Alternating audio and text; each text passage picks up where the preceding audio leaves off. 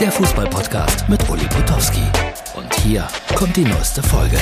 Den dritten Advent heute gefeiert und ja, nächsten Sonntag ist schon Heiligabend. Ich versuche mal, den Sonntag zusammenzufassen.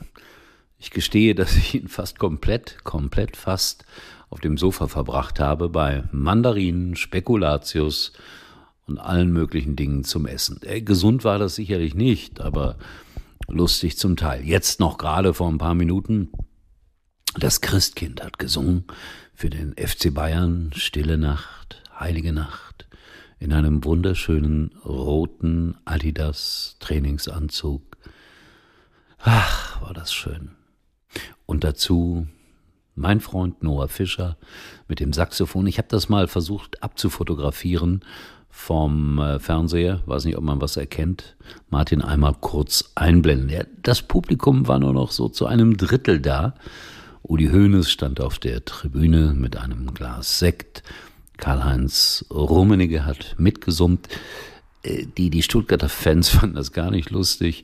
Äh, na klar, wenn du 3 zu 0 verloren hast und chancenlos warst bei den Bayern, dann, dann will man danach auch nicht mehr besinnliche Weihnachtslieder hören. Aber äh, es war angekündigt, die größte Protestaktion überhaupt gegen den DFL-Deal. Davon war nichts zu sehen. Zwölf Minuten relative Ruhe. Das war es aber auch. Ansonsten war es äh, wieder ein, wieder ein wunderbarer Werbetag für diejenigen, die diese goldenen Schokoladenmünzen herstellen. Die sind ja reichlich geworfen worden, beispielsweise in Freiburg, aber diesmal nicht gegessen worden. Freiburg schlägt Köln, Köln immer mehr im Abstiegs, Abstiegstaumel und ich bin gespannt, äh, wann es dem Trainer an den Kragen geht, obwohl ich das nicht gerecht finde, weil diese Mannschaft hat einfach nicht mehr Qualität und egal wer der Trainer ist, das wird schwer sein, mit dieser Truppe mehr herauszuholen. Freiburg gewinnt also. Und Leverkusen war super, super, super souverän gegen Eintracht Frankfurt 13-0, kann man nicht anders sagen. Deswegen äh, muss ich auch sagen, dass äh, die Leistung der Leverkusener einmal mehr äh, wirklich gut war. Die Frankfurter waren aber auch relativ schwach, genauso wie Stuttgart, die im Grunde genommen in der Allianz Arena gar nichts auf die Beine gebracht haben, wollen wir ja ehrlich sein. So, was war denn noch? Ich habe ja alles geguckt heute. Zweite Liga, ja, Kaiserslautern verliert in Braunschweig, rutscht auch nach unten in den Abstiegskampf hinein.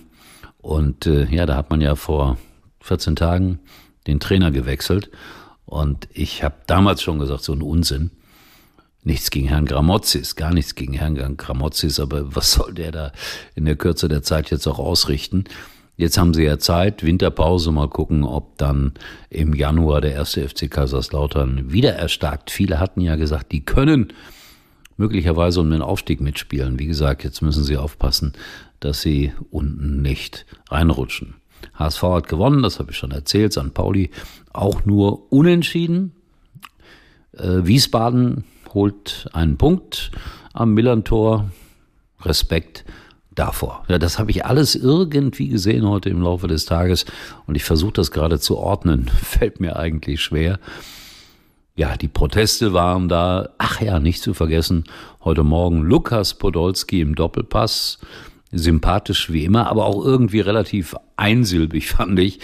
Manchmal hat er Florian äh, richtig gegen die Wand laufen lassen mit äh, ganz, ganz, ganz, ganz kurzen Antworten und äh, Florian musste dann nachhaken, so nach dem Motto, ja, wie meinst du das denn?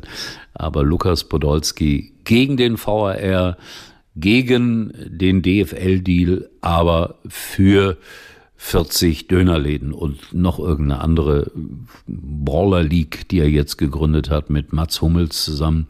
Ich frage mich immer in solchen Situationen, wie das denn ist, wenn in der Firma von äh, Lukas Podolski, der ja mega erfolgreich ist, jenseits des Fußballplatzes jemand einsteigen will und da irgendwie investieren will, würde er sich verschließen.